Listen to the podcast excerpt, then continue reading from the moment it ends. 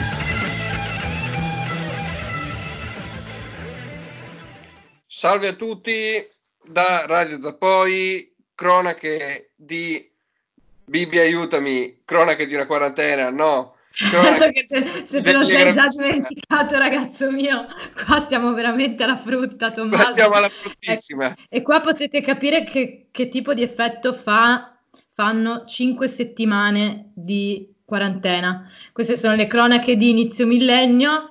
È un programma che ha un titolo, insomma, adesso non ser- serve te- scendere nei, nei particolari, è un programma che ha un titolo registrato in maniera precaria con il qui presente Tommaso Fauro, l'avete sentita, Bibi Scarpa ben più preparata di me, con noi c'è Valeria, Valeria non si dice il cognome.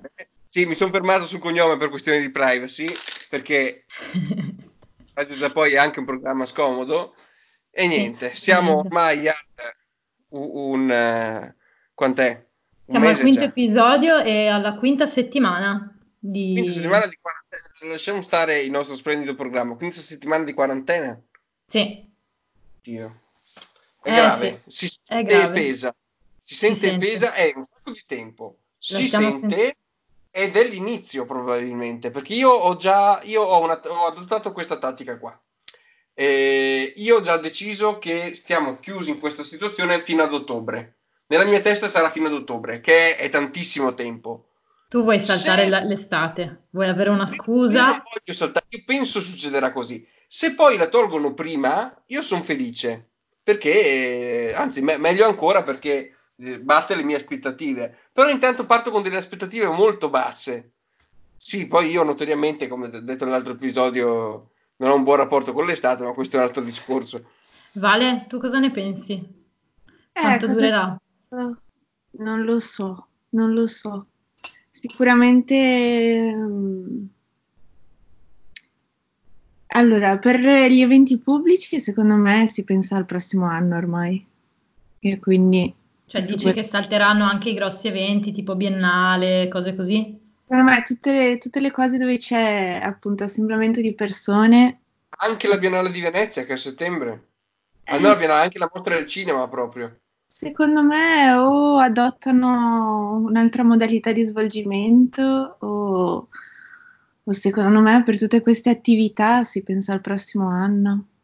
Ho ricevuto da poco una mail dal MOM perché avevo fatto un'applicazione e loro stanno cancellando tutte le attività per l'autunno, quindi Mm. oltre ad aver già cancellato tutte quelle per l'estate e stiamo parlando del MoMA, quindi figurati... Sì, e soprattutto, cioè, voglio dire, non è che lo fanno a cuor leggero, non sono cose su cui non hanno soldi.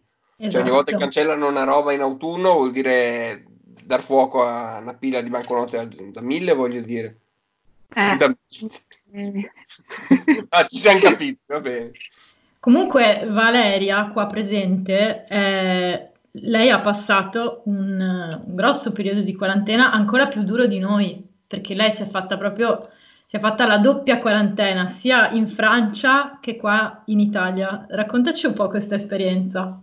esatto. Quindi, tornata in Francia da, da- da Venezia, dopo il primo giorno presso questa grande école de commerce, insomma, sono stata chiamata in segreteria per, per sentirmi dire e chiedere: Ma tu sei stata a Venezia i giorni scorsi, dato che c'era- c'erano state le ferie?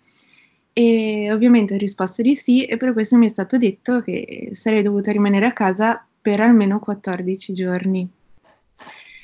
Dunque, eh, dopo aver Tra passato la sei stata a Venezia? Eh, sì, ho solo organizzato il più grande festival di carnevale che c'è stato a Venezia. Eh, shout out a Pase, a Freschin, che insomma è stato un festival molto bello. Ci siamo divertiti molto, abbiamo spillato birre per circa 80 milioni di persone che ci hanno respirato in faccia. Quindi Sì, sicuramente... confermo- stato un grande evento, lo confermo che sono venuto da pubblico. Non so voi, ma è stato l'ultimo evento pubblico a cui ho preso parte. Esatto, è stata, è stata proprio l'ultima cena. L'ultima festa di quest'anno a Venezia, probabilmente. Già, Assurdo. quindi loro, loro ti hanno detto, bene, eh, tu adesso devi stare a casa due settimane. Tu ti trovavi a Parigi, in centrissimo poi, perché Valeria stava in fianco al Centre Pompidou. Sì, per fortuna ho avuto questa possibilità di stare lì in centro, quindi insomma nessun problema con spostamenti, di poter prendere metropolitane, autobus. Io ho sempre evitato di, di fare la strada con i mezzi pubblici, un po' perché comunque prendere la metropolitana in queste grandi città a me fa un po' di angoscia, non mi piace stare schiacciata, preferisco muovermi due ore prima e farmela tutta a piedi. Quindi comunque io mi facevo un'ora di passeggiata tutte le mattine e tutte le sere per evitare di prendere mezzi. E, e quindi è iniziata la mia quar- quarantena, che in realtà non ha preso solamente me, ma anche altre mie compagne. E, e quindi noi ci siamo ritrovati a seguire tutta una serie di attività tramite Skype. E con Questi tuoi le compagni erano italiani, anche loro erano di altre nazionalità? alcune italiane e anche una francese, tutte persone che provenivano da all'epoca le cosiddette zone rosse in Italia. Ok. E- e Quando quindi- c'era una differenza, adesso invece siamo tutti accomunati nella lebbra, sì. Esatto. Cosa è successo però dopo dieci giorni di quarantena in cui cercavamo di seguire tutte le pratiche dove ci hanno detto compratevi il termometro, misurate la temperatura due volte al giorno, comprate la mascherina, quindi tutte delle cose apparentemente ci sembravano assurde, perché comunque torni a Parigi e dici ma come, cioè ti sentivi un po' l'infettato, quello che ha l'untore. Insomma, gli italiani erano visti in questo modo in quei giorni, per cui siamo tutti rimasti a casa. Al decimo giorno, però, per vari motivi, dovevamo presentarci a fare dei test. E quindi ci hanno detto, beh, eh, la quarantena facciamo finta che finisca qui venite pure a fare i test. Per cui in realtà la quarantena di 14 giorni è durata 10 giorni. E ci siamo presentati a scuola, abbiamo fatto i test e dopo una settimana in Italia iniziava a, a chiudere tutto, iniziavamo a vedere che i voli da Parigi all'Italia non c'erano più, i treni iniziavano a finire e, e comunque dalle famiglie che- e dagli amici che erano in Italia arrivavano delle notizie abbastanza allarmate eh, perché questo virus iniziava a prendere una forma un po' più grave di, di quella pensata all'inizio, o, o boh, insomma. Dunque, nell'arco di un giorno, tutti gli italiani che erano in questo corso con me hanno deciso di prendere l'aereo o il treno o qualsiasi mezzo possibile e, e tornare in Italia. noi abbiamo fatto la comunicazione alla scuola, la scuola ci ha anche risposto dicendo ma siete veramente sicuri? Perché ovviamente per la Francia e queste grandi école de commerce l'Italia è il terzo mondo, siete veramente sicuri di voler affacciare? Volete la scorta? certo, siamo sicuri. Siete sicuri di voler tornare in quelle slam che ci sono oltre Alpe?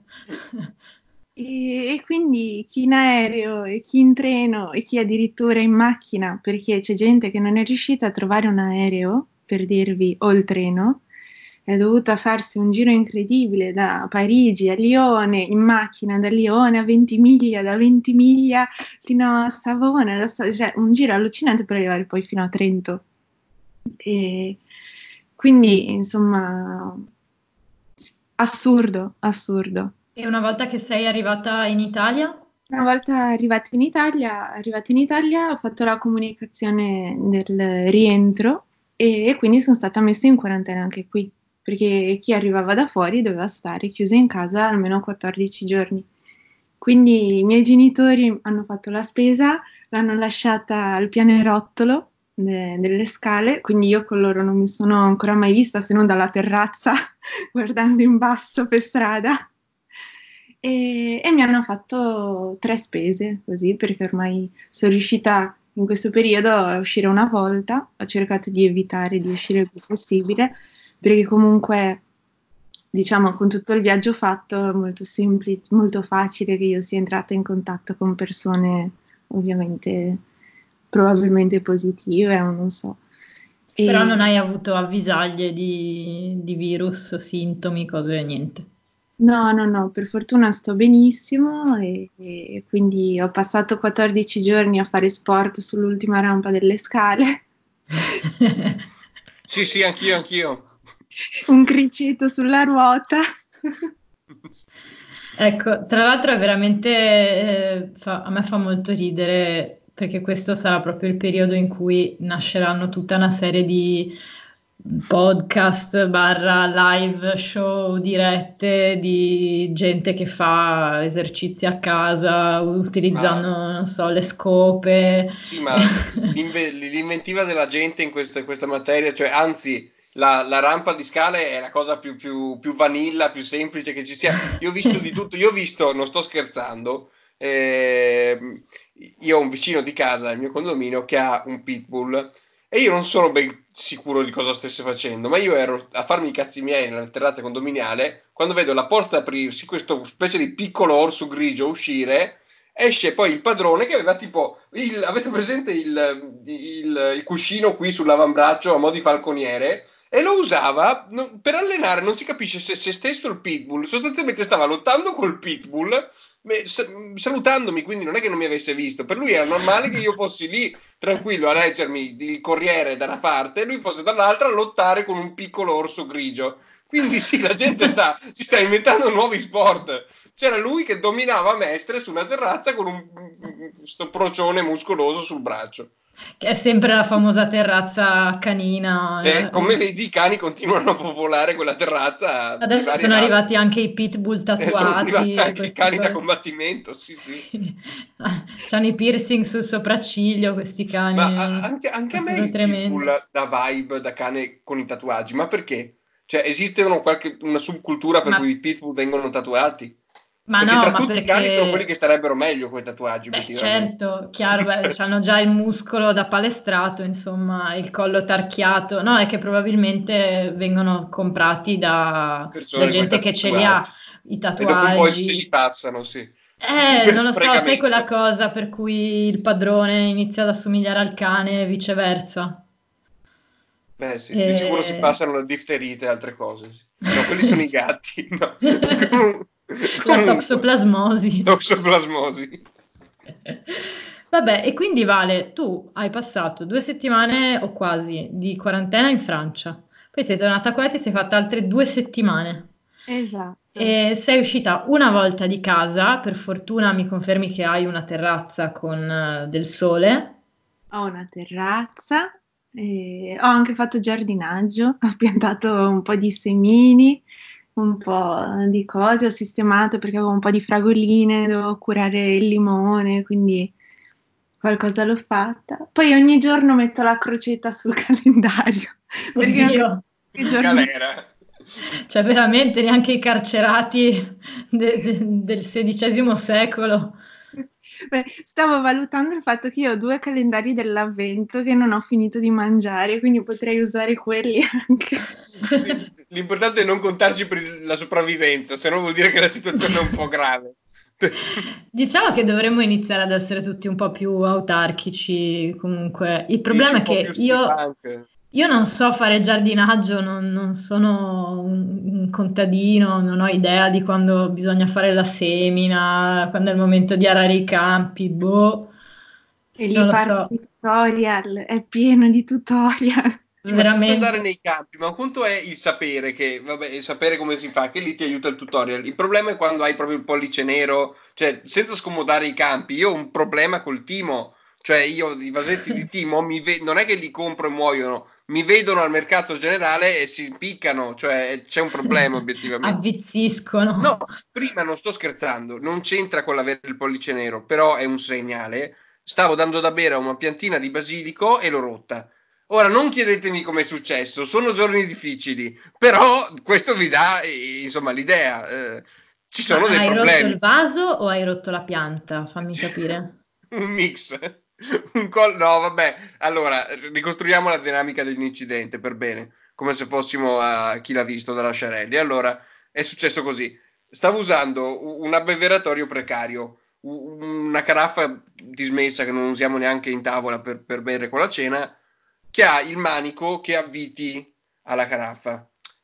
Si è svitato e la caraffa di vetro è caduta di peso sulla piantina schiacciando tutto il centro vitale verde della piantina dentro, insomma, il bulbo, che non è un bulbo, ma le radici, e rompendo anche il vaso. E questo è il mio rapporto con la madre natura. Oh. Cari ascoltatori di Radio Zapoi, cronache di inizio millennio. Oh, bene, insomma, quindi diciamo che dovrai basarti su dei tutorial per quando diventeremo a tutti gli effetti una società autarchica in cui insomma non ci sarà più cibo al supermercato e insomma spaccherai le piantine di basilico con caraffe e altre cose. Spa- Spacco il piattino di basilico in testa al nemico per procurarmi il cibo che lui ha raccolto. Mi pare una buona tattica, cioè in una società autarchica vuoi che non ci siano i predoni?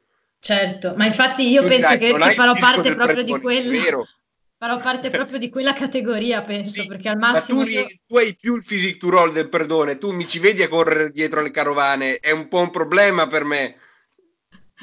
Però Io qualcosa mi inventerò. Non so, tu potresti fare, non so, fare un culto. terrazze e lancio con una fionda gigante piantine di basilico sulle vecchie e poi scendo a recuperare il maltolto. Ma senza aspettare la svolta autarchica, lo faccio adesso, cioè quando finiamo di registrare salgo su. Mm, Quando è che fondi una religione, Tommaso? Io ti ci vedrei bene come Sto guru. lavorando, ci sto lavorando. Sì, sì, perché in effetti ho, ho- ho le caratteristiche giuste o per diventare il seguace di una setta folle dove uno poi mi dice di ammazzarmi per raggiungere il Valhalla, oppure per fondarla. Quindi non ho molte altre eh, alternative nella vita. Sì, comunque le sette far- devono far parte della mia vita prima o poi. Cioè, c'ho proprio il physique du roll, insomma. O- ognuno fa quello che può, insomma, con, i- con le caratteristiche che ha, le, le armi che Madre Natura gli ha donato. Io vorrei condividere con voi una cosa veramente triste ma ironica che mi è successa. Allora, stamattina sono stata svegliata dal campanello che di solito lascio sempre spento, ma eh, boh, evidentemente l'avevo acceso qualche giorno fa. Comunque sono stata svegliata alle 11 del mattino che ovviamente per me sono orari praticamente mh, all'alba, cioè Sì. non, non mi svegliavo alle 11 del mattino da un mese a sta parte, e- ed era il corriere che mi suona e mi dice, eh, un pacco UPS. E io penso, bah, un pacco. ma che ne so, ma magari qualcuno mi ha fatto un regalo. Ah sì, perché parentesi, era, ieri era il mio compleanno, quindi ho detto, ah, magari qualcuno mi ha fatto un regalo per il compleanno. Allora vado a ritirare questo pacco che è un pacco enorme. Cioè, un pa- era un pacco, vabbè, adesso i nostri ascoltatori non lo possono vedere, ma sarà stato, Così. non so, 60 centimetri per 20, cioè insomma un bel pacco. Allora lo ritiro così, penso, boh, chissà cos'è, lo apro e che cos'è? Un trolley da viaggio. Ma Eh. no. Ta ta ta ta. Un trolley che io stessa avevo ordinato eh, circa un paio di mesi fa su Zalando Privé. E- ordine che mi ero completamente dimenticata. E quindi è una cosa molto ironica, no? Che il giorno, praticamente il giorno dopo il mio compleanno, mi sono fatta un autoregalo di un trolley che probabilmente userò non fra un puoi anno usare. e mezzo, perché prima non si può. Però insomma mi ha fatto sorridere che gli ordini su Zalando più tempo uguale regalo sorpresa per me perché mi sono Ma completamente stava- dimenticata. Stava per arrivare tipo l'8 marzo. E il corriere ha, ha capito cosa c'era nel pacco e fa: No, no, no, facciamo uno scherzone qua. Aspettiamo un mesetto e papam. Ecco, un bel trolley che userò fra, boh, chi lo sa. No, a me preoccupa sta roba che diceva lei, che diceva Valeria sul, sul, Mom- sul MoMA più che altro. eh, cioè, se i- questi colossi comunque stanno cancellando impegni per l'autunno, e ripeto, un impegno non si cancella, eh, un- non un impegno, un evento non si cancella a cuor leggero. Voi lo sapete meglio di me, che in vita vostra li avete anche organizzati. No, no, no, cioè, uno fa carte false nel momento in cui ha un evento in calendario prima di dire non si fa più, lo riduce, Eh lo sposta, lo... cioè per fare una roba del genere vuol dire che veramente o non volevano perderci soldi o non volevano prenotare il prenotabile. Insomma, Guarda, secondo me la spiegazione, quella più logica, è che o sanno di più, capito? loro hanno fatto una scelta che, cioè hanno fatto un, proprio un risk assessment in cui dicono bene, allora le cose sono due, o andiamo avanti sperando che le cose si mettano a posto, però se le cose non si mettono a posto perdiamo tanti di quei soldi che metà basta. Se invece blocchiamo tutto prima, eh, possiamo, beh, intanto tante spese non ce le avranno, perché ovviamente se non devono organizzare non devono neanche mettere avanti i soldi e quindi tante spese se le, se le tolgono, se le levano e, e soprattutto sanno già che quei soldi li investiranno da qualche altra parte. Io non sono preoccupata per chi ha tanti soldi, perché in questo No, non sono mondo... preoccupato per loro, li usavo come cartina tornasole. No, no, Cioè- certo, certo, chiaramente, però secondo me loro fanno anche più un discorso legato appunto al, a un risk assessment, dicono vabbè, eh, quest'anno non lo facciamo, ci leviamo dei costi, avremo dei guadagni in meno, però in un modo o nell'altro siamo in grado di reinvestire, ripensare a come, come far girare i soldi in un modo diverso.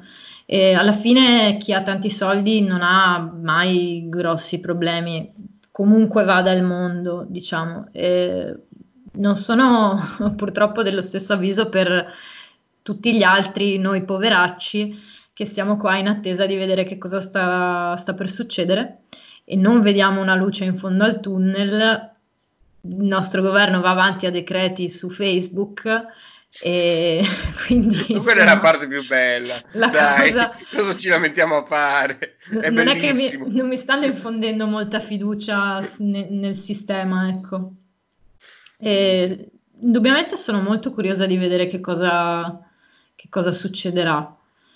E, non lo so, ragazzi. eh, sentendo quello, cioè sentendo le opinioni delle infermiere, conosco un paio di infermiere che lavorano al- all'ospedale di Mestre.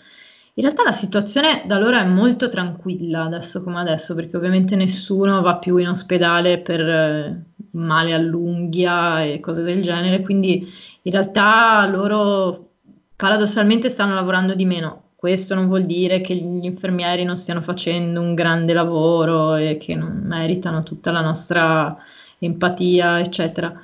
E, diciamo che pare che ci sia un po' un miglioramento, però detto ciò non si sa che cosa succede nel momento in cui riapri tutto, cosa c'è un altro peggioramento e quindi bisogna ricominciare tutto. Beh, si Eh. parla già, questa è un'altra cosa a cui io cerco di non pensare, però l'ho sentita, e una volta che l'ho sentita non posso non pensarci, che è quella del fatto che tutte le epidemie hanno come loro ciclo di vita, e quasi tutte lo hanno avuto, una sec- famosa seconda ondata. Cioè proprio una cosa tassativa. E a me spaventa sta roba qua, perché Mm. vuol dire che quando dobbiamo ancora uscirne, e già sappiamo che probabilmente quando non usciremo non ne saremo usciti. Mm. Cioè... Cioè, Vedremo. No, no, no, non lo so, sta cosa della seconda ondata mi, mi- preoccupa perché in effetti mi pare uno scenario possibile, ovvero magari si, si toglie il tappo troppo presto, si- si- si aprono le gabbie troppo presto e poi si ricomincia. Io preferirei stare tutt'uno un po' di più piuttosto che fare intermittenza, perché sennò non puoi neanche più fare programmi nella vita, capito?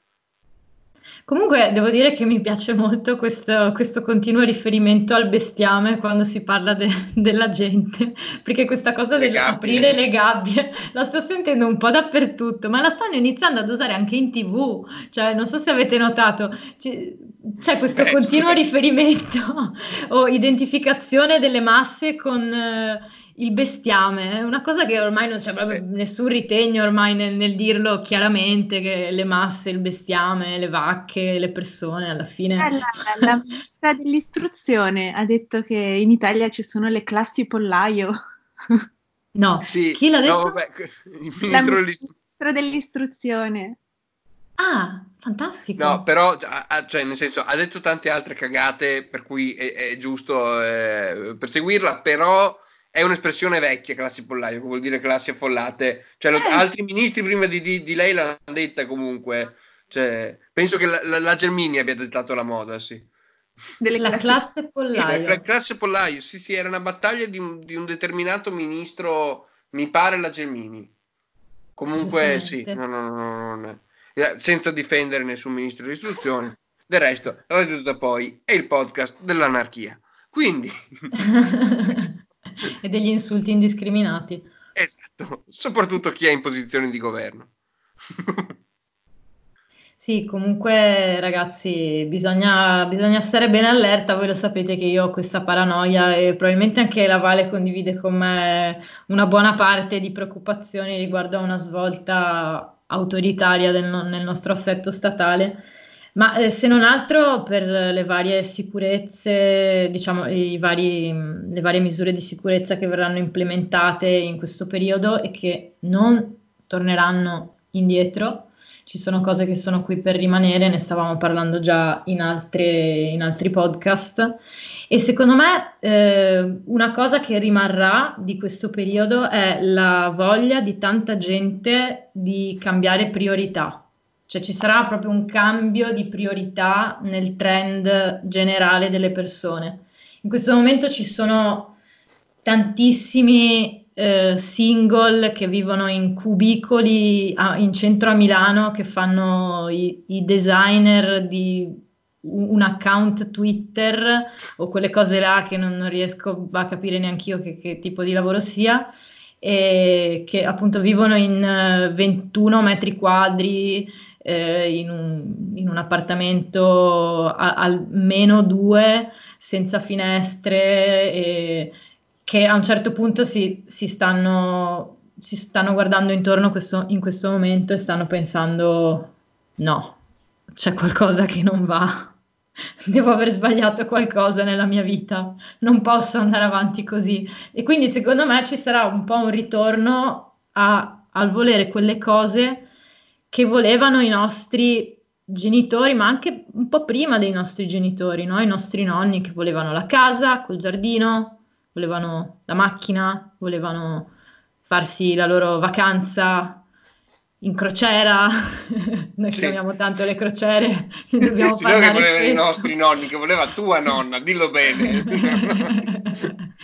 E, insomma, sì, diciamo che noi siamo la generazione che era molto concentrata sulle esperienze, i viaggi, ma sì, la casa in affitto perché non so dove voglio vivere, tutte queste cose qua, mentre in realtà, Eh. vero, esatto, no? Queste perfezioni così temporanee, perché solo ciò che è provvisorio può essere perfetto nella nostra visione di millennials, mentre ci sarà un ritorno all'avere le cose, no? Le- cioè il pezzo di terra, la casa, il col giardino, il barbecue, e basta questi mini appartamenti fatti nei sottotetti dei centri, dei grandi centri città. La gente secondo me si sta un po' rendendo conto che quando le cose si mettono male non vuoi una situazione del genere. No, ma io penso a Parigi, che ci sono nei palazzoni, palazzoni usmaniani, no? Dove ci sono questi alloggi che erano quelli della servitù, che tuttora affittano a studenti o comunque persone che lavorano, perché i prezzi, come a Londra, sono fuori di testa a Parigi. E lì hanno addirittura un bagno in comune con 10 appartamenti.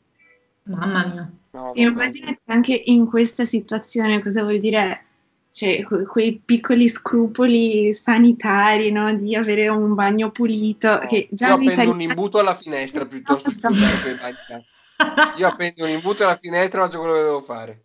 Non esiste. Però pensa a questi che sono rinchiusi veramente in non 20 metri, 20 metri è un appartamento a Parigi, sono rinchiusi tra gli 8 e i 10 metri quadrati. C'è Pazzesco. l'alienazione. Eh, ma è la nuova schiavitù questa, è veramente una roba fuori da- dalla grazia di Dio. Certo, solo che non si chiama essere schiavo, si chiama essere eh, social media manager di un filtro Instagram. E quindi sì, penso che ci sarà un po', insomma, c'è c'è bisogno di svegliarsi fuori, secondo me, su tanti campi. Poi uno pensa che siano sempre eh, momenti temporanei, no? Ok, abito per un po' di tempo all'interno di questo spazio microscopico, abito, faccio per un po' di tempo un lavoro da schiavista, faccio per un po' di tempo un lavoro in nero, faccio per un po' di tempo un Poi ti lavoro... svegli ai 40 anni, sì. Esatto, e però è un po' quello che ci sta capitando adesso, no? Il fatto di avere una situazione di emergenza che ti obbliga a cambiare tutte le tue priorità. Però il problema è che questa situazione di emergenza sta diventando una situazione di normalità e quindi dovrebbe scattare adesso il, il tassello successivo di dire ma io non volevo questo come normalità. E quindi secondo me appunto questo cambio di prospettive è, è uguale, cioè dall'emergenza che ti obbliga a certe scelte a dire ma questa non è più un'emergenza, ormai è diventata la mia quotidianità e io la devo cambiare. Vorrei farvi una domanda ed estenderla anche agli eventuali nostri sei ascoltatori. Com'è, com'è che vi sta passando il tempo? Cioè, qual è la vostra percezione di tempo in questo periodo? Beh, io lo sento dilatarsi molto, nel senso che mh, intanto mi pare, cioè quando mi dici 5 settimane ti dico, eh, così tante, però mi sembrano già passati un paio di mesi. E in più Ah. La, la giornata mi, la- mi pesa. Mi pesa Cioè, perché ah- non è scandita da nulla, capito? Non è scandita da niente. Io posso avere, eh, eh, per esempio, io oggi, questo pomeriggio, nel primo pomeriggio, stiamo registrando questo podcast nel tardo pomeriggio sera, nel primo pomeriggio ho fatto una lezione universitaria con Skype. In mezzo non ho fatto assolutamente niente, ho messo a posto un po' di robe. Mi sembra sia passate 10 ore in mezzo, invece ne saranno passate una e mezza. Eh, perché non, non- non, eh, è- non sono solo le cose da fare, è, è anche il fatto che le cose da fare che hai in una giornata normale, che avevi in una giornata normale, erano scandite dall'uscire di casa, prendere un mezzo, prendere la macchina, andare lì, vedere questa persona, fare prima un passo, un salto a prendere qualcosa lì che potresti anche non prendere, ma è per allungare la strada, per, per- per, salutare il tabaccaio, che cazzo ne so. Sono queste cose qua che mancano, che scandivano e riempivano la giornata. Mm, Eh sì. Quindi per Io- te il tempo si sta, si sta dilatando, cioè ti si sembra che passi in modo di più lento? e dilatando all'infinito. Ok, vale? Eh sì. A me boh, passo da giorni in cui appunto quando metto la mia crocetta sul calendario in cui dico, ma davvero sono già 23 giorni che sono tornata? E, e quindi a volte ho l'impressione che il tempo sia troppo passato rapidamente, perché appunto non l'ho riempito. E, e quindi è questo.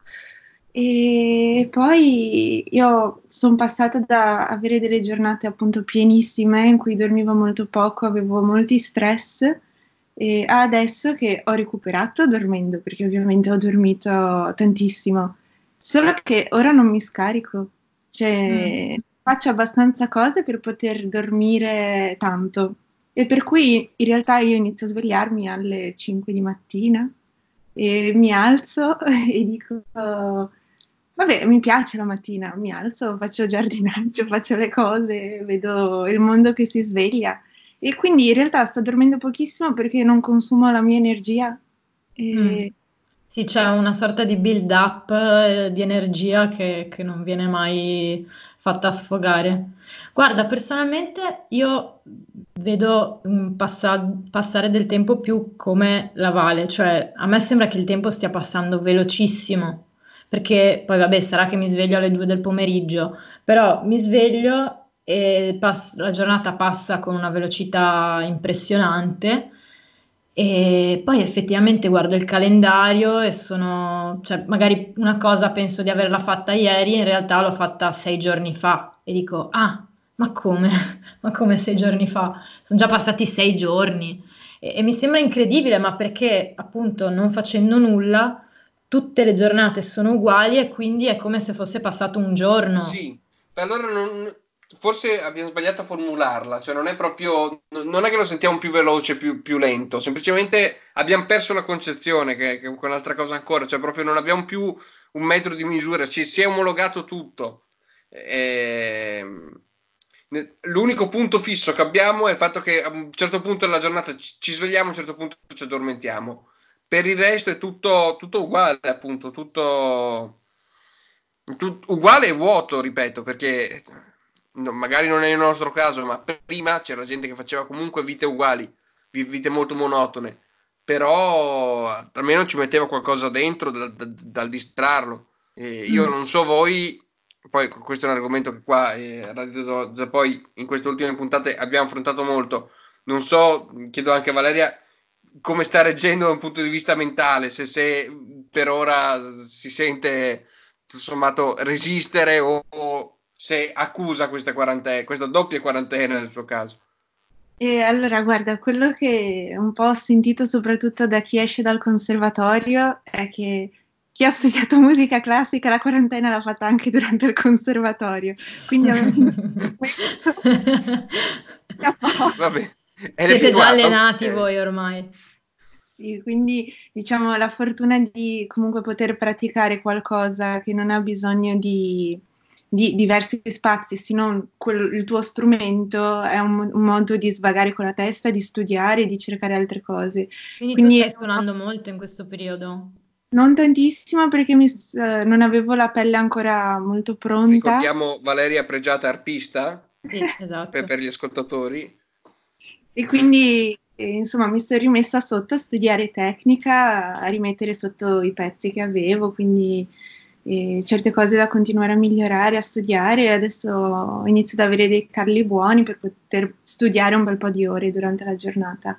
E quindi quello, a parte i vicini che mi sembrano abbastanza contenti di questo, e, perché ho sempre paura che comunque uno studia uno strumento, mm. insomma, magari non è sempre piacevole. E, e quindi sì, me la passo insomma un po' di ore. Io, io, ho l'impressione che la tolleranza sia aumentata comunque fra i vicini di casa, no? Perché sì. magari una volta ti rompeva le balle sentire a mezzanotte sti qua che parlavano forte, cioè a me no, adesso, personalmente. Ade- adesso te lo auguri, esatto, hai qualcosa da fare, adesso... hai, cioè, cioè, è come vedere un film, cioè, c'è qualcosa che succede. Non... Anch'io, io sono che, che giro per casa con l'orecchio sui muri sperando, non lo so, che, che, che una, una, moglie lanci una sedia in faccia a un marito, non lo so, qualcosa succeda perché è tornato con Rossetto. No, non può essere tornato perché non è uscito, quindi non succede niente. Non ho un'arpa da suonare, che non la so suonare, non ho i calli, o se ce li ho per altri motivi, insomma, è, è una brutta vita, è una brutta vita. Qui in corte è buffo perché ci si parla anche abbastanza delle finestre, quindi... Ah, c'è gente che si parla dalle finestre come una volta a Venezia? Sì, mh, passiamo penso un'oretta a parlarci tra di noi, seduti in terrazza, tra le varie finestre, a raccontarci. Ah, Detta così, però pare l'ennesimo dettaglio che pare delineare una situazione un po' privilegiata, perché c'è, c'è- c'è la corte, e c'è l'arpa, e c'è il giardinaggio. Io sono qua in mezzo a- a- al cemento e fantasmi, E pitbull. anziani e pitbull, insomma, sono situazioni diverse. No, sto scherzando. Ov- ovviamente o- ognuno ha le sue, c'ha- c'ha le sue croci. In realtà, questa situazione qua, adesso fuori da ogni scherzo, non è bello per nessuno. Però, obiettivamente, sì. Ci- ci- immagino ci stia bene o male avere vicini con cui scambiare due chiacchiere, quello di sicuro. Sì, sì, sì. Infatti, quando ero bloccata qui a casa, comunque i vicini mi avevano chiesto se volevo qualcosa, se avevo bisogno. Quindi, insomma, mi ha raccontato di mia nonna, perché dove abito e dove abitavano i miei nonni, e quindi conoscevano bene i nonni, mi ha raccontato un po' di storie che magari non, insomma, che non sapevo. Per cui sì, è vero che c'è più, si spera un po' più di comunità, quella cosa. Mm. Sì, diciamo che quando, quando i vicini, che normalmente sono dei gargoyle, iniziano Dei ad avere qualche, così, qualche avvisaglia di, di- di socialità, di umanità, allora sai veramente di essere nella merda, perché Sì, vuol sì, sì. dire che qualcosa sta, sta andando per il È verso il, il, se- il sbagliato. segnale del fatto che sei in una, in una realtà si- simulata in realtà e non, e- e non devi stare per niente tranquillo, sì. Eh, Ragazzi, ma voi potete immaginare chi aveva anche solo un minimo di così di piccola paranoia, di piccolo tarlo, che cosa sta passando in questi giorni? La Vale mi diceva che invece c'è chi, i paranoici, finalmente si sentono, si sentono compresi. Sì, sì, sì, mi è stato raccontato da un'amica che la mamma è psicologa, che tra tutti i suoi pazienti ha detto che quelli che ha visto veramente migliorati sono i paranoici, perché finalmente sono compresi, finalmente an- anche loro, anche lo- noi viviamo tutti i giorni le loro sofferenze, che sono quelle paranoie dell'igiene, paranoie delle persone troppo vicine, paranoie riguardo il controllo. Detto che ora ci sentiamo tutti così, loro si sentono compresi, si sentono parte de- della comunità finalmente. E questo mi ha fatto molto sorridere, e- perché effettivamente c'era anche la loro visione ed è buffissimo. Incredibile, cioè interessante. Scusa, dimmi Tommaso. No, no, no, volevo solo dire che non ci avevo, pensato da un punto di vista interessante e io, pur non essendo paranoico, che sono però un po' di mio ipocondriaco, per esempio, in questo momento sto una Pasqua a vedere e sentire tutti che al primo colpo di tosse scri- chiedono su Facebook eh, se possono prendere l'ibuprofene o se gli fa sbucare un terzo braccio da una spalla. Eh, è bellissimo vedervi tutti come me. Quindi sì, in effetti sì. Co- che, non ci avevo pensato, ma questa cosa dei paranoici eh, la, la- la vedo, la, ve- la vedo e la vedo nel mio piccolo anche in me. Io sono, sono molto meno ipocondria in questo momento qui perché lo siete tutti e non c'è più gusto. Lo siete, Eh. insomma, lo sono tutti e non c'è più gusto. Quindi siamo tutti paranoici e tutti ipocondriaci ormai. Sì, sì, sì, ma è, è una cosa che vedo. eh. Eh, praticamente ne usciremo tutti con, eh, non so, una sindrome da social anxiety e chissà, non so, mi, mi chiedo quando torneremo a riabbracciarci, a così Io una cosa darci la auguro. mano. Sì, a ripassarci quello che non ci siamo presi. No, io una cosa mi auguro, che finito tutto si faccia fin- non finta di niente dal punto di vista ovviamente igienico o amministrativo, quello che è, ma che la gente ne parli il meno possibile. Cioè io voglio proprio ri- riprendere da dove ho lasciato prima. Io non voglio, per esempio, che si parli dei media solo di coronavirus, io non voglio avere co- fare una sorta di review della quarantena, facciamo finta che non c'è stato, riprendiamo quello che avevamo in mano prima e, e- sto parlando di un ricominciare rispetto a una cosa che non si sa ancora quando finisce, purtroppo. Però, insomma, io spero che non si resti troppo fissati su sta, queste esperienze che abbiamo avuto, perché mh, magari non siete d'accordo, ma io personalmente non la sto vivendo troppo bene e vorrei una volta finita far finta, non dico far finta che non c'è stata, ma insomma le, le, levarmela dalle scatole, ecco, anche Eh, mentalmente. bisognerà combattere quando sarà finita sta roba, perché bisognerà li- liberarci da tutte queste strutture di, di controllo. Quindi, Sì, sì, c'è anche quel problema lì. anche perché si spera che que- questa cosa che sta accadendo apra e crei delle nuove coscienze e queste coscienze prima o poi esplodono e la politica non è assolutamente pronta a, a gestire questa cosa, più che altro arriva di sicuro in ritardo rispetto al sentimento della gente. E quindi Cioè, più che altro la politica è la conseguenza della consapevolezza delle persone, che però ovviamente per, eh, per formarsi deve passare attraverso dei luoghi di dialogo, dei luoghi dove si fa politica, che in questo momento mancano oggettivamente, no? Perché io non so, adesso si vengono criticati moltissimo quelli nati dopo gli anni 2000 perché non si interessano minimamente alla politica, ma Sì, non hanno piattaforme per farlo. se fossi un, eh, una ragazzina di 15 anni, 16 anni, e anche volendo interessarmi alla politica, dire ma cos'è, cos'è la sinistra, cos'è la destra, cosa fanno, in che cosa credono?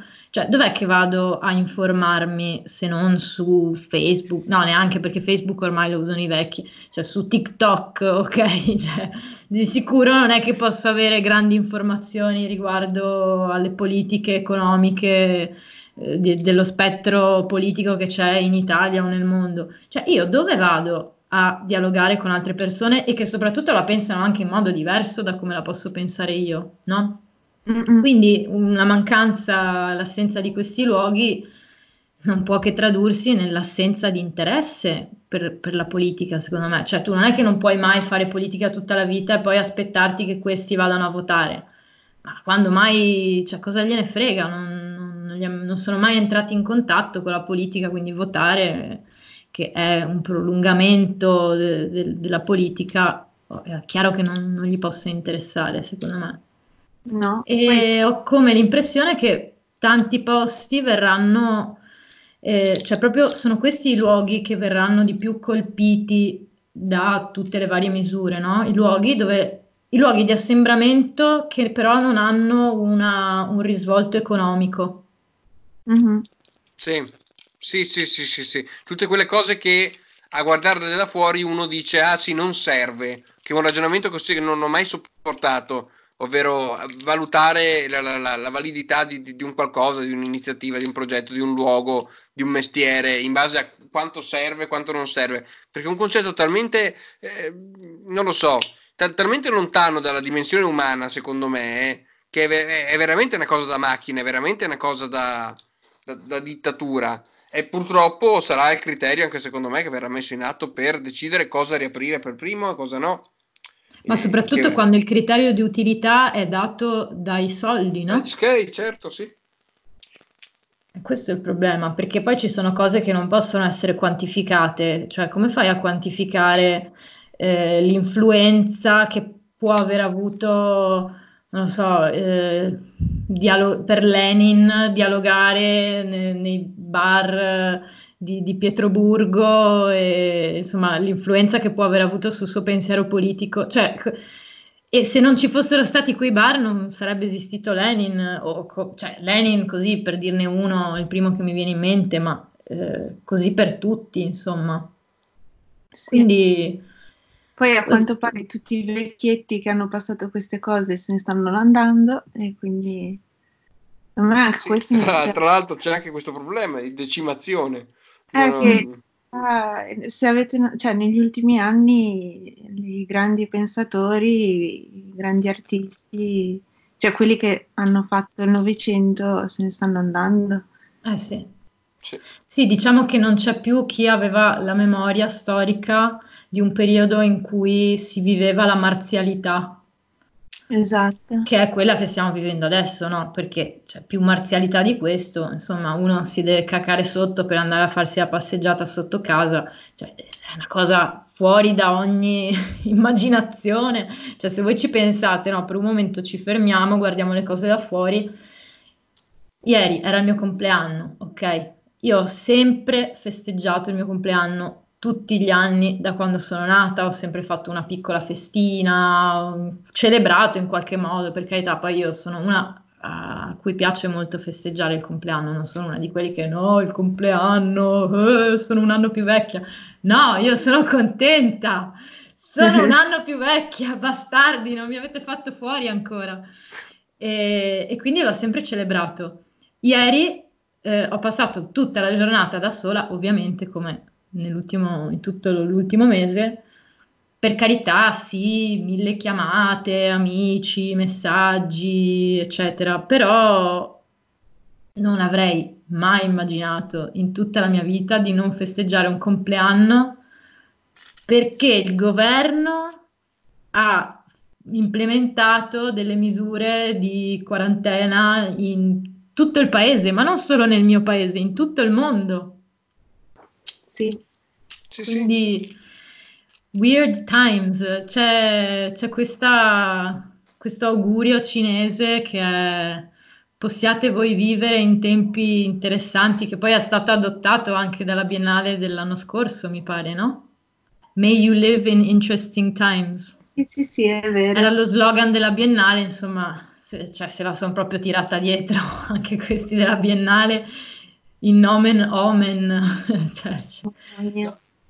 Ma il problema di questa situazione è che è interessante sulla carta, nel senso è interessante studiarla, è, è anomala, in quel senso interessante, ma è il contrario dell'interessante, nel senso che cioè siamo veramente ridotti al minimo. Siamo, pensate alle cose che si possono fare, possiamo andare in farmacia, quindi curarci, quindi in senso lato non crepare, andare al supermercato, quindi mangiare e non crepare. Siamo veramente ridotti all'osso, che poi magari sia in misura necessaria un altro discorso, però fatto sta che in questo momento noi siamo veramente ridotti a polli da batteria. Sì, un'altra cosa Non- che ci sia una simpatica. regia esterna o meno. Un'altra cosa simpatica è che la, eh, cioè, nel momento in cui eh, noi compriamo solo ciò che è necessario, la nostra economia crolli.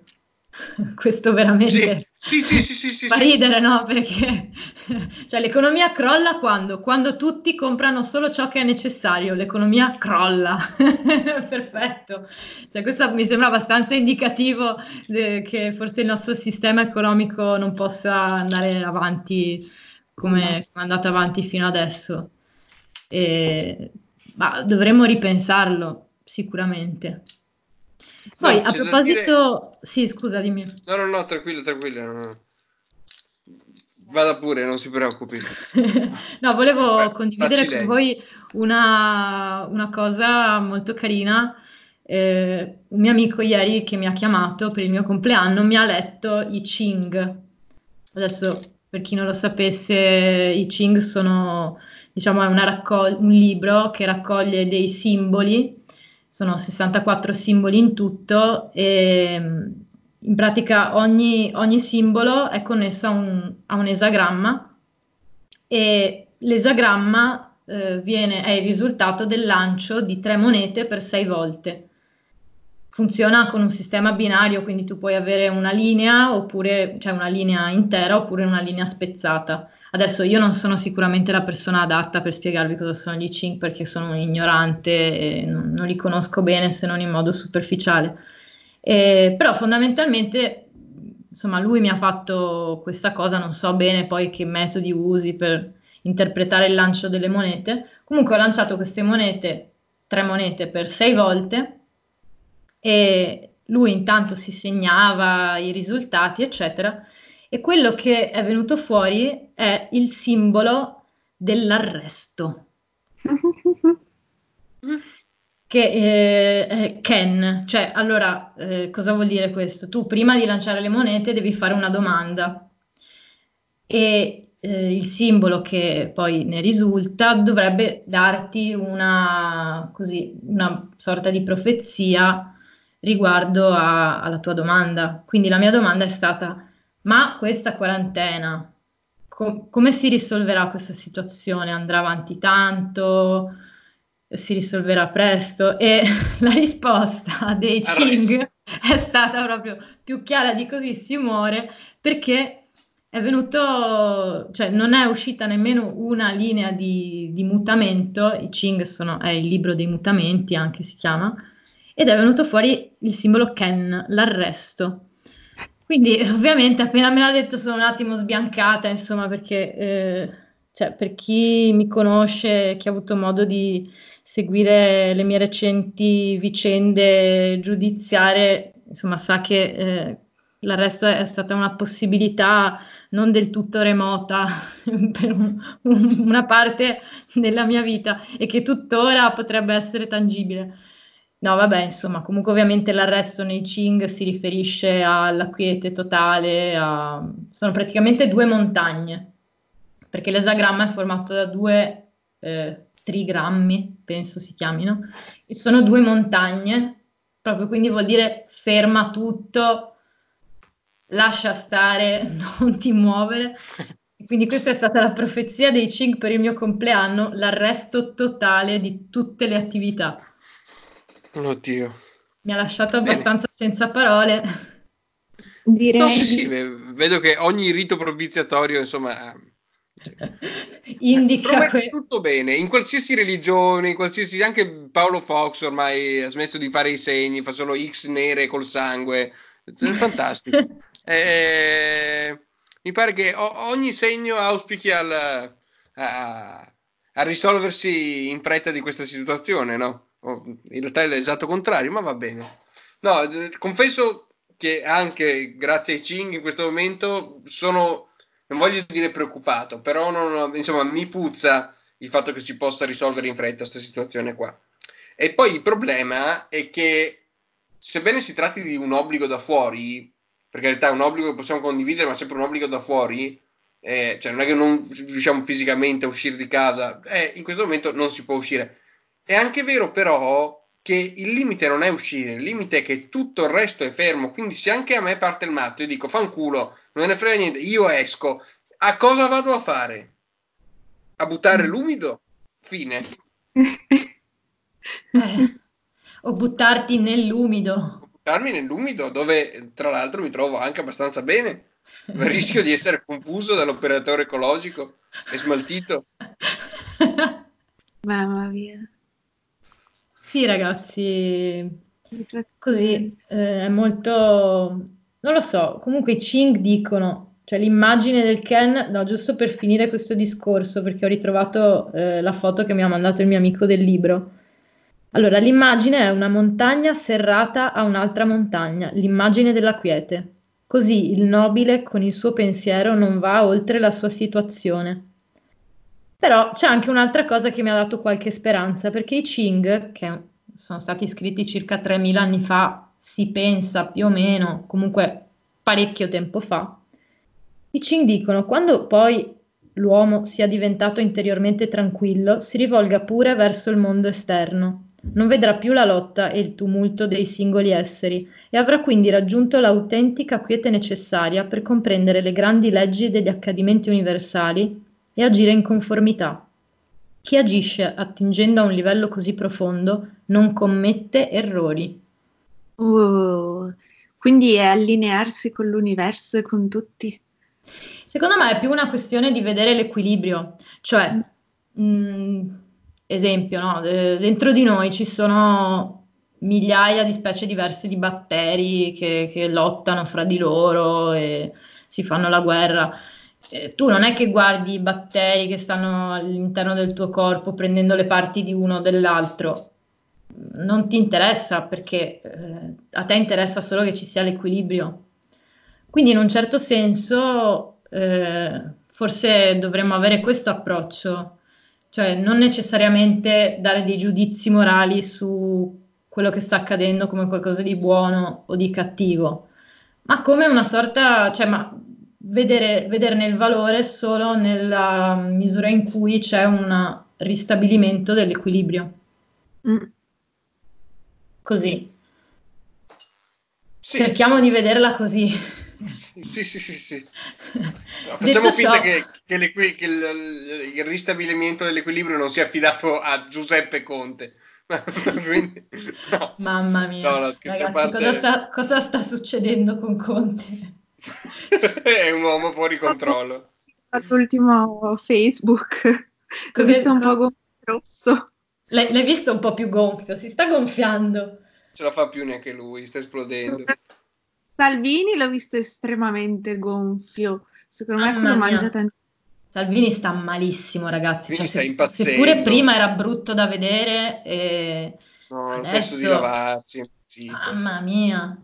Ma, cosa gli sta dire, succedendo? Lui secondo me comunque a suo agio. non gli fa bene neanche dal punto di vista elettorale, secondo me. Cioè, non- non- non- io non li vedo tutti questi fan della Madonna in giro. E se c'erano, la Madonna li sta perdendo in- con questa istituzione qua. Sì, Perché, ragazzi. cioè, se tu credi in, in una sacra famiglia che gestisce le cose del mondo, e questa famiglia magica composta di Madonna, figlio e compagnia bella sta facendo quello che c'è adesso, passi a un'altra azienda, smetti.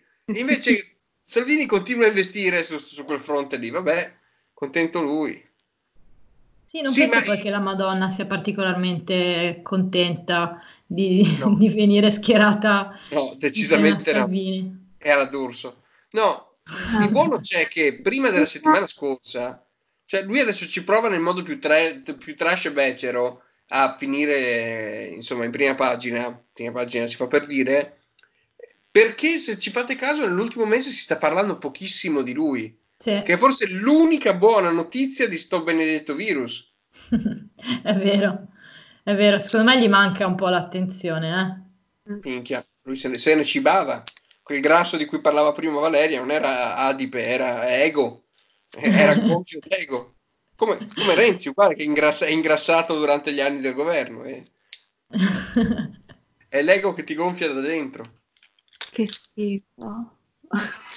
Scusate. Eh sì, No, no, è stato un bel che schifo, anzi lo campionerei.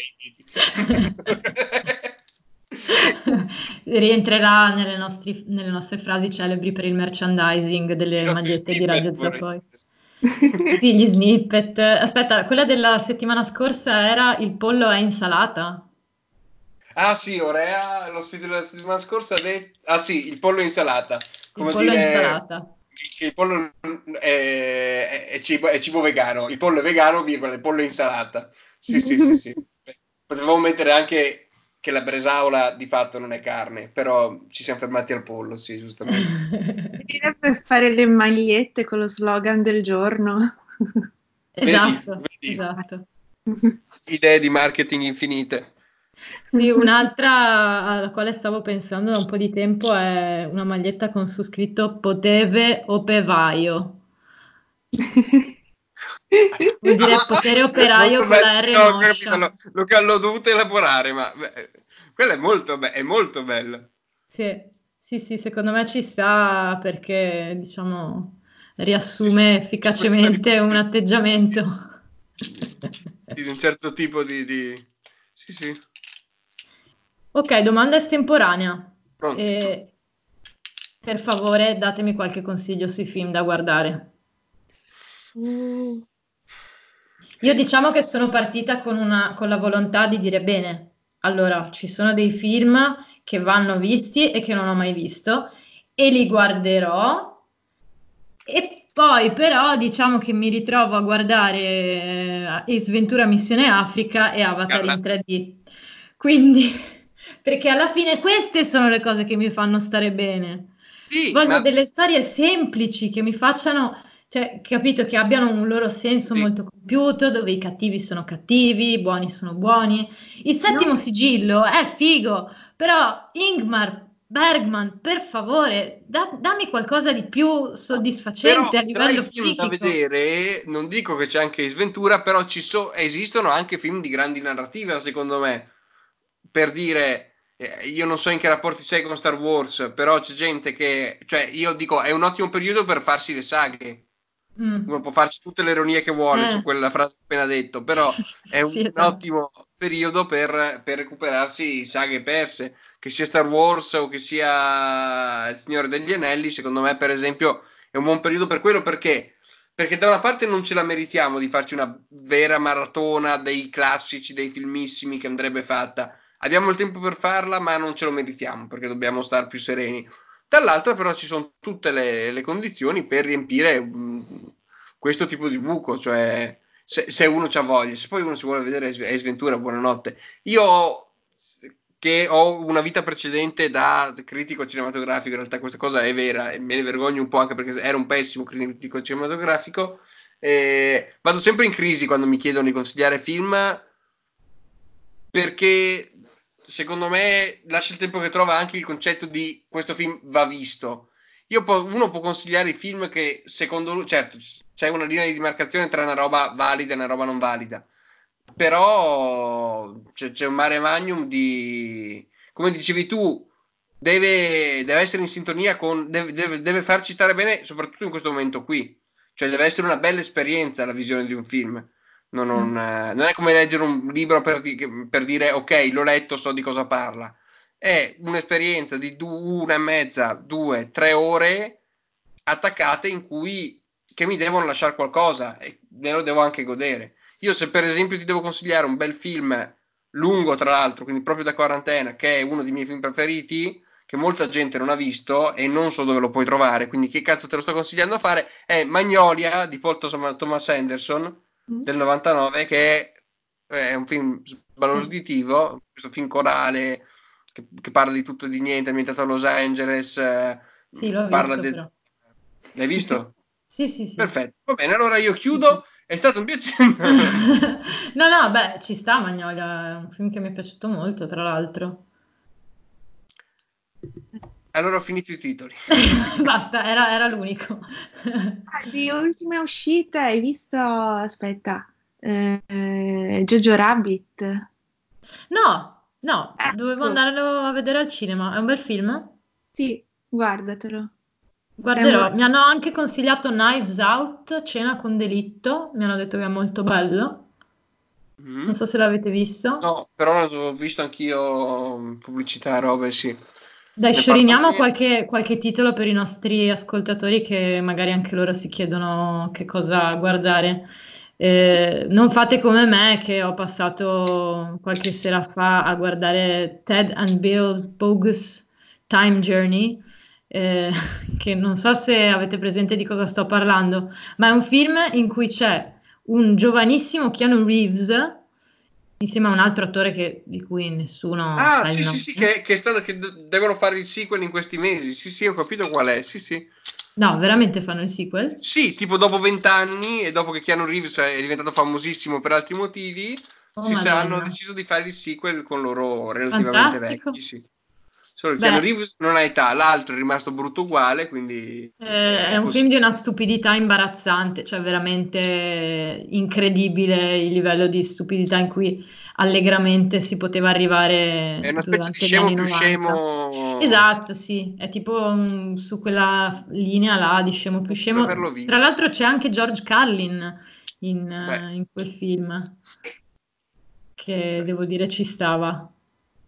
Eh, che dire, no, invece, mh, a proposito di consigli di film, se devo consigliare una cosa che non sia già stata vista, o in generale, se devo fare un altro consiglio, siccome vedo che molta gente in questo periodo ovviamente si trova comoda con Netflix, e anche se non usi Netflix, ma scarichi tutto quello che è su Netflix, me l'ha detto un mio amico, eh, io non lo so, è facilissimo da trovare scaricabile, quindi io- non è che la so di prima, prima persona questa cosa, eh, però pare. Eh, un gran bel film in esclusiva per Netflix di qualche mese, uscito qualche mese fa è Diamanti Grezzi, che è questo film dei Fred- che è bellissimo. Sono contento di avere, di Che avere sarebbe Manforte tu. Uncut Gems? James, inglese. esatto. Ah Tu sì, con? Adam Sandler, fighissimo. Con Adam Sandler, esatto. Un film, non è un film di Adam Sandler, non è un film di quelli che fa lui di solito. Non l'ha- infatti, non l'ha scritto lui.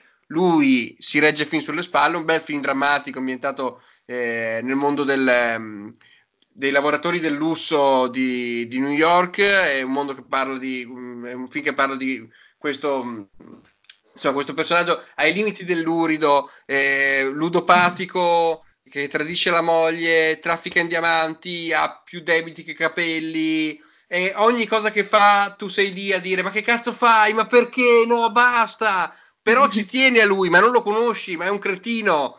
E ti, tutto così fino a un finale bellissimo. Sì, sì, sì, devo dire mi è piaciuto molto quel film. Adam Sandler. Eh, ma hai visto pure quello? Ma io me ne vado davvero, ma basta.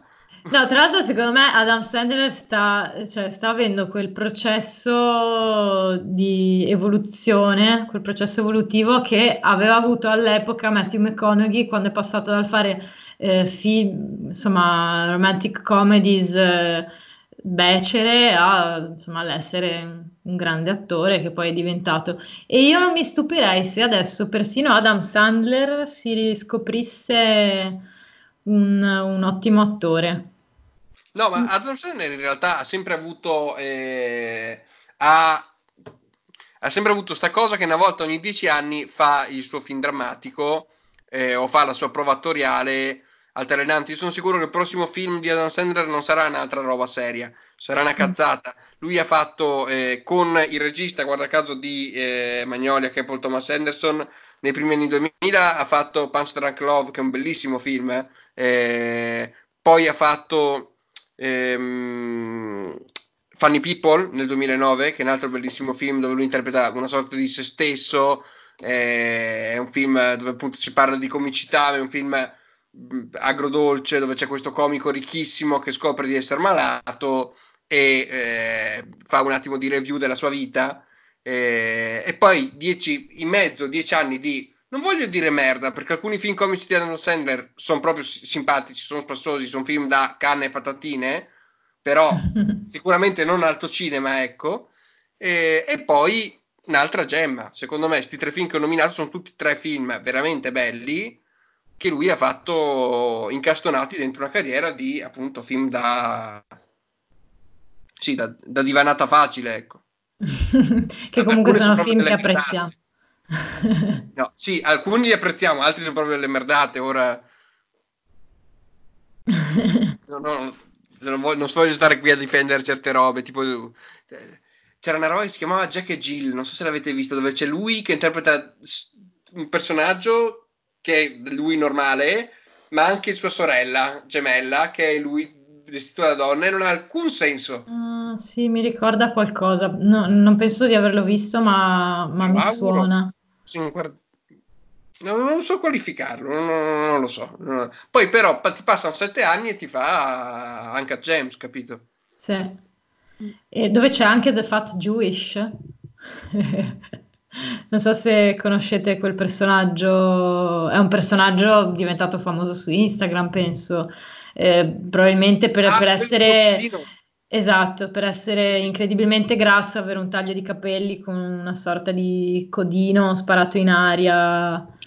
Eh, tra l'altro, sì, sì, sì, sì, si fa una piccola parte quando lui va, eh, nella, va a fare la nuca eh, in famiglia, c'è anche lui, no, fa una parte del tutto, eh, insomma, superficiale, però mi ha, mi ha colpito che, che, dovevano mettere anche lui, che, sì, insomma, non era, non era scontato.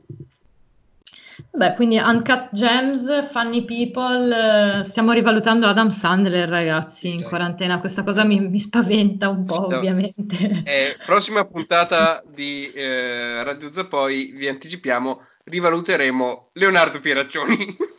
Mamma mia. Bene, Leonardo, aspettaci. Ver- eh. verremo in tua difesa, ma tra una settimana.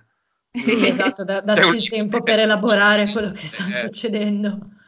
A un certo punto, eh, esatto, persino la comicità di Pieraccioni ci sembrerà alta comicità. Magica.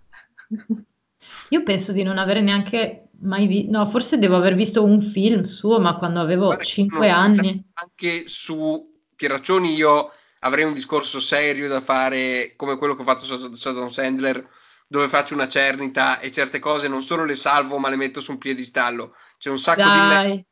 Ma Pieraccioni ha fatto il ciclone è un gioiellino. Certo, c'è ah, quel... mi sa che ho visto quello. Però sì. il ciclone è molto bello.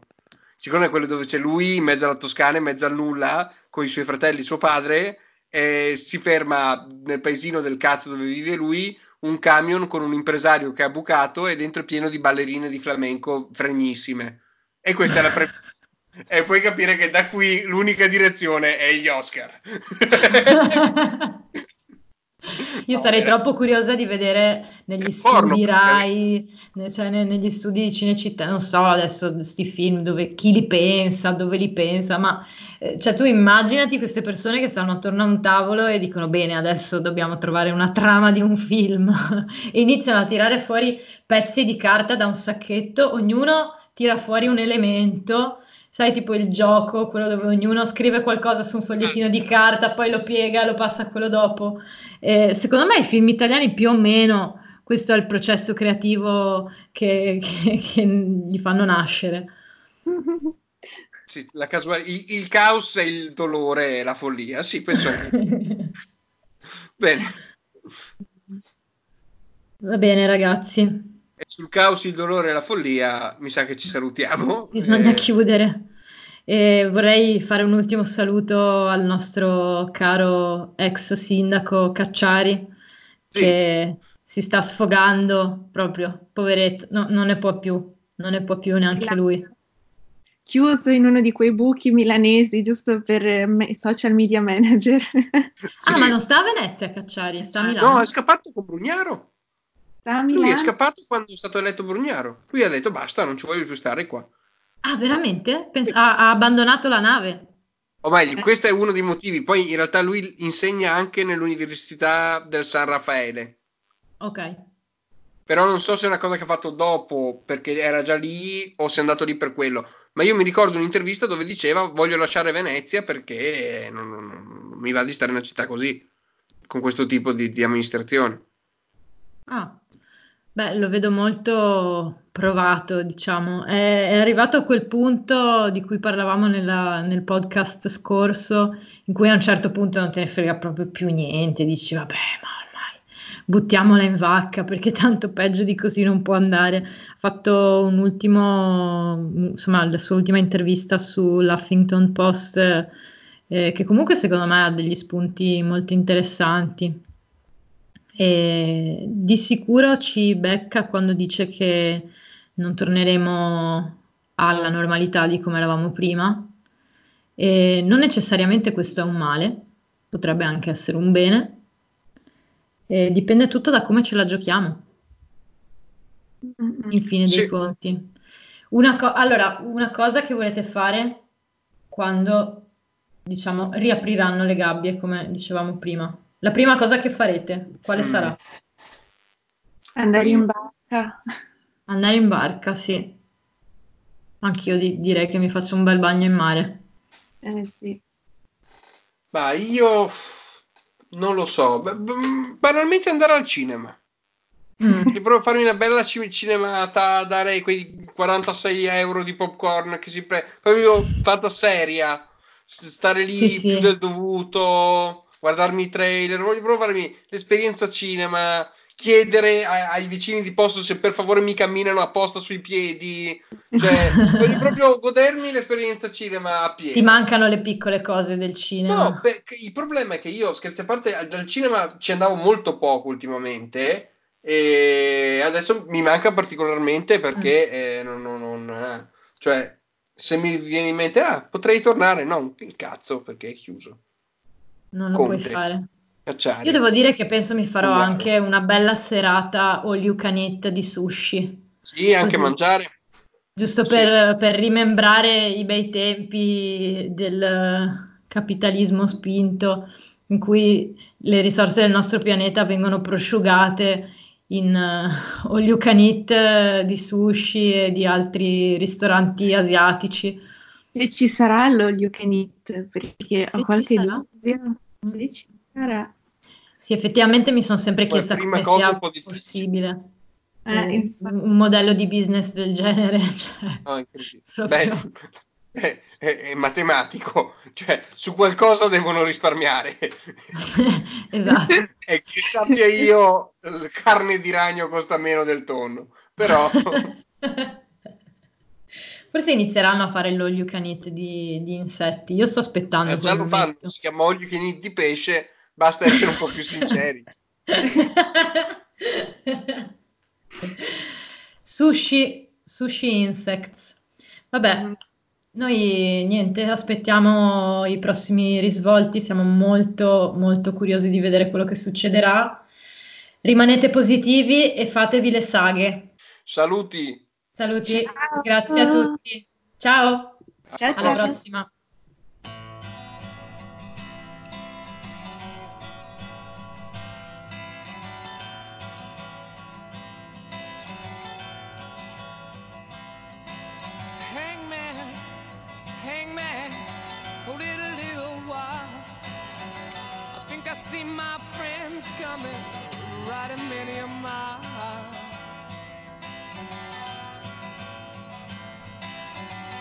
Friends, you get some silver, Did you get a little gold.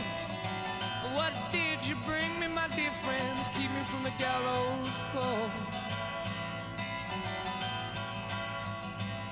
What did you bring me? Keep me from the gallows pole.